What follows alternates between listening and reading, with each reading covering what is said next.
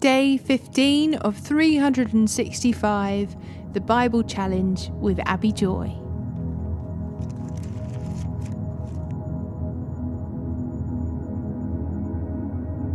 Psalm 9, verses 13 to 20.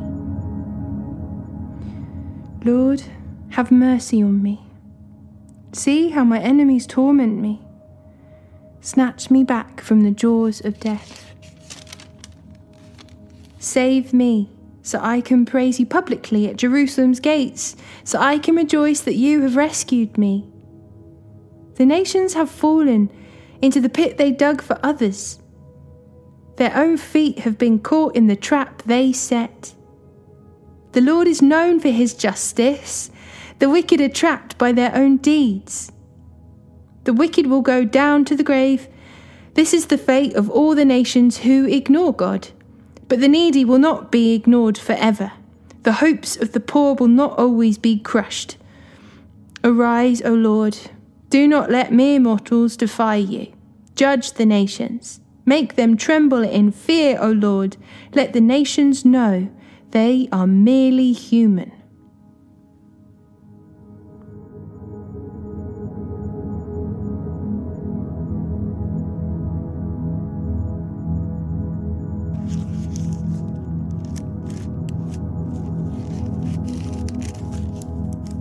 Matthew chapter 12, verses 1 to 22.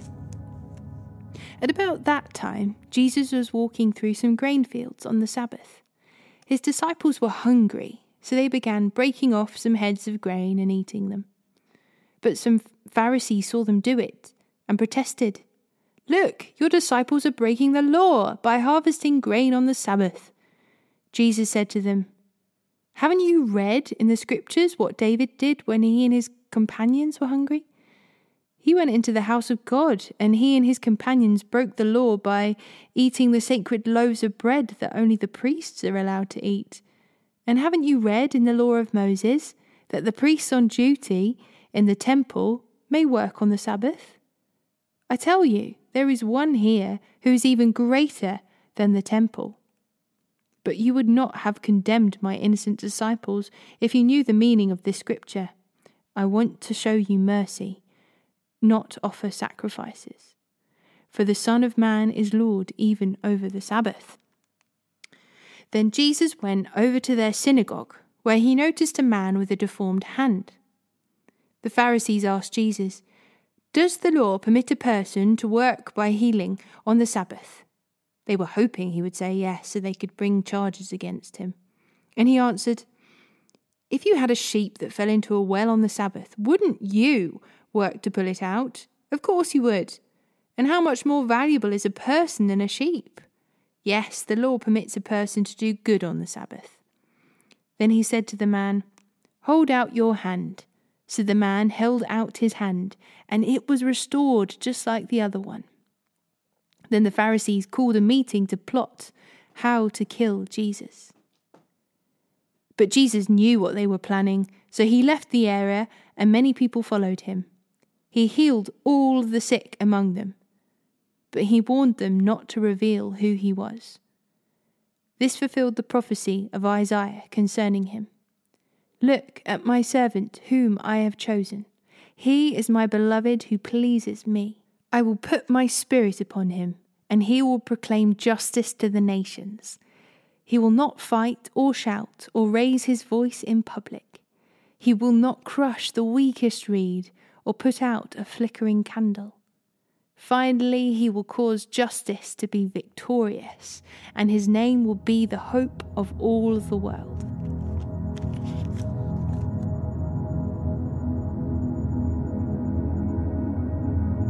Genesis chapter 31, verses 1 to 55.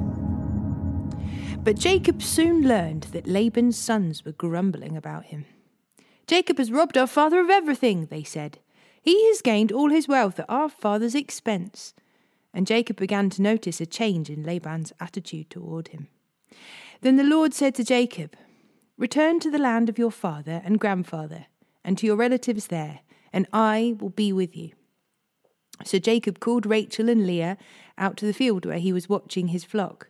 He said to them, I've noticed that your father's attitude toward me has changed. But the God of my father has been with me.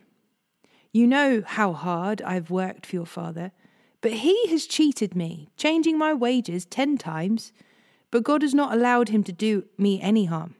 For if he said, The speckled animals will be your wages, the whole flock began to produce speckled young. And when he changed his mind and said, The striped animals will be your wages, then the whole flock produced striped young. In this way, God has taken your father's animals and given them to me. One time during the mating season, I had a dream and saw that the male goats mating with the females were streaked, speckled, and spotted. Then in my dream, the angel of the Lord said to, to me, Jacob. And I replied, Yes, here I am. And the angel said, Look up, and you will see that only the streaked, speckled, and spotted males are mating with the females of your flock. For I have seen how Laban has treated you. I am the God who appeared to you at Bethel, the place where you anointed the pillar of stone and made your vow to me. Now get ready and leave this country and return to the land of your birth. Rachel and Leah responded, That's fine with us. We won't inherit any of our father's wealth anyway. He has reduced our rights to those of foreign women. And after he sold us, he wasted the money you paid him for us. All the wealth God has given you from our Father legally belongs to us and our children. So go ahead and do whatever God has told you. So Jacob put his wives and children on camels, and he drove all his livestock in front of him. He packed all the belongings he had acquired in Padan Aram and set out for the land of Canaan, where his father Isaac lived. At that at the time they left, Laban was some distance away, shearing his sheep. Rachel, stole her father's household idols, and took them with her. Jacob outwitted Laban the Aramean, for they set out secretly and never told Laban they were leaving. So Jacob took all his possessions with him and crossed the Euphrates River, heading for the hill country of Gilead. Three days later, Laban was told that Jacob had fled. So he gathered a group of his relatives and set out in hot pursuit. He caught up with Jacob seven days later in the hill country of Gilead. But the previous night, God had appeared to Laban the Aramean in a dream and told him, I am warning you, leave Jacob alone. Laban caught up with Jacob as he was camped in the hill country of Gilead, and he set up his camp not far from Jacob's. What do you mean by deceiving me like this? Laban demanded. How dare you drag my daughters away like prisoners of war? Why did you slip away secretly? Why did you deceive me? And why didn't you say you wanted to leave? I would have given you a farewell feast with singing and music, accompanied by tambourines and harps. Why didn't you let me kiss my daughters and grandchildren and let me tell them goodbye? You've acted very foolishly. I could destroy you. But the God of your father appeared to me last night and warned me, Leave Jacob alone. I can understand your feeling that you must go, and your intense longing for your father's home. But why have you stolen my gods? I rushed away because I was afraid, Jacob answered. I thought you would take your daughters from me by force. But as for your gods, see if you can find them, and let the person who has taken them die. And if you find anything else that belongs to you, identify it before all these relatives of ours, and I will give it back. But Jacob didn't know that Rachel had stolen the household idols. Laban went first into Jacob's tent to search there, then into Leah's, and then into the tents of the two servant wives, but he found nothing. Finally, he went into Rachel's tent. But Rachel had taken the household idols and hidden them in, the, in her camel saddle, and now she was sitting on them. When Laban had thoroughly searched her tent without finding them, she said to her father, Please, sir, forgive me if I don't get up for you. I'm having my monthly period. So Laban continued his search, but he could not find the household idols. Then Jacob became very angry, and he challenged Laban. What is my crime? he demanded. What have I done wrong to make you chase after me as though I were a criminal? You have rummaged through everything I own. Now, show me what you have found that belongs to you.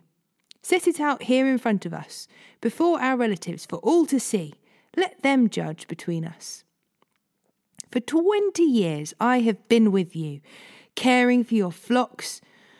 In all that time, your sheep and goats never miscarried. In all those years, I never used a single ram of yours for food.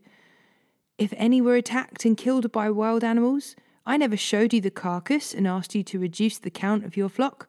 No, I took the loss myself. You made me pay for every stolen animal, whether it was taken in broad daylight or in the dark of night.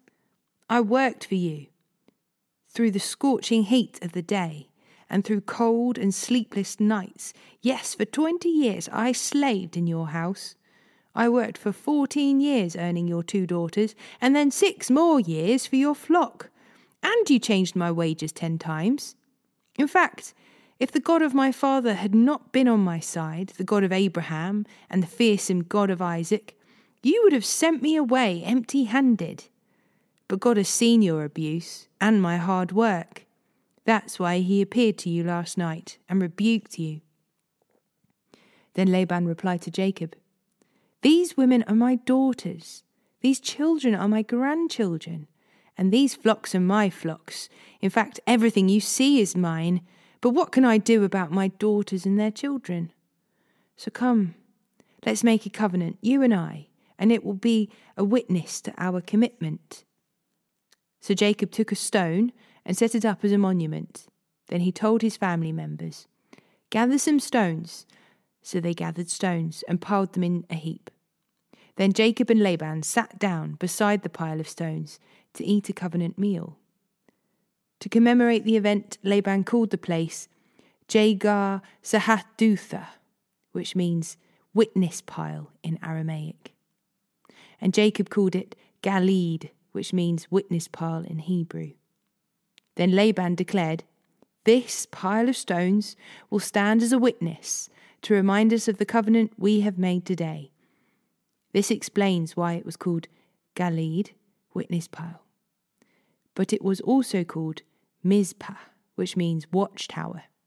For Laban said, May the Lord keep watch between us to make sure that we keep this covenant when we are out of each other's sight. If you mistreat my daughters, or if you marry other wives, God will see it, even if no one else does. He is a witness to this covenant between us.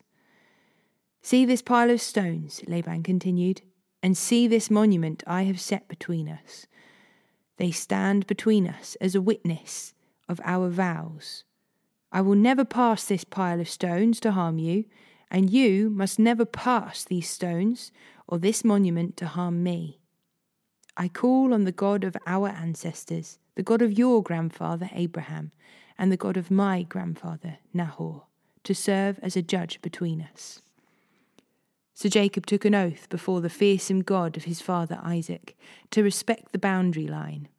Then Jacob offered a sacrifice to God there, on the mountain, and invited everyone to, co- to a covenant feast. After they'd eaten, they spent the night on the mountain. Laban got up early the next morning, and he kissed his grandchildren and his daughters and blessed them. Then he left and returned home.